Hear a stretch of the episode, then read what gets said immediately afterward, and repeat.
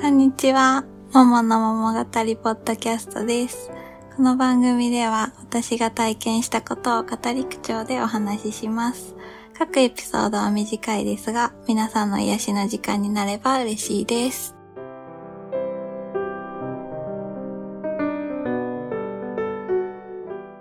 だんだん寒くなってくると、私が住んでる地域では、軒先に、あの、干し柿が吊る下がっているのを見るようになります。干し柿を見るといつも思い出すんですけど、私しょっちゅうおばあちゃんの家に泊まりに行ってたんですね。冬休みで、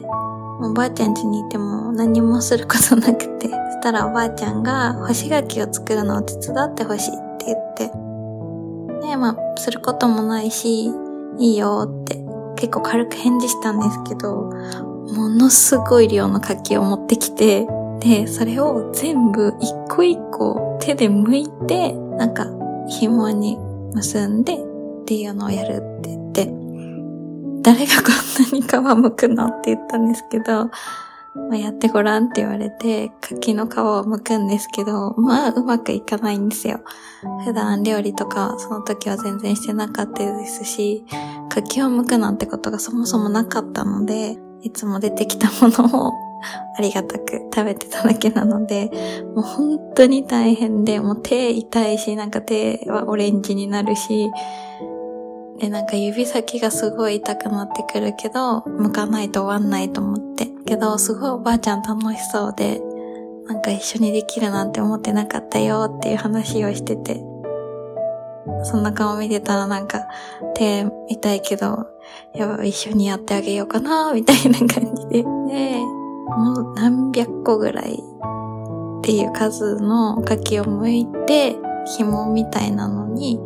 柿を吊るすんですけど、それもコツがあってちょっと難しかったんですよね。あんまうろ覚えなんですけど。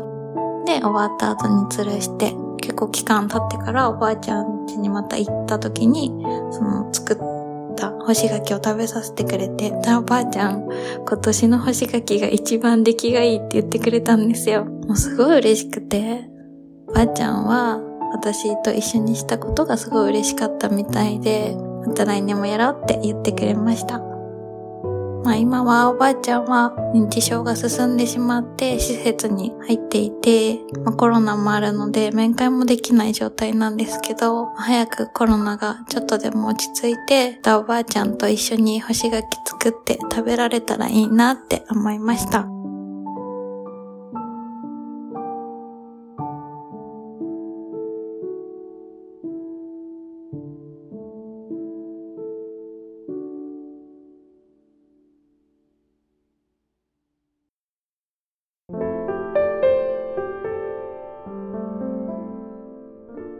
今週のお話はいかがでしたか？番組へのご意見やご感想もお待ちしております。詳しくは概要欄をご覧ください。次回もお楽しみに。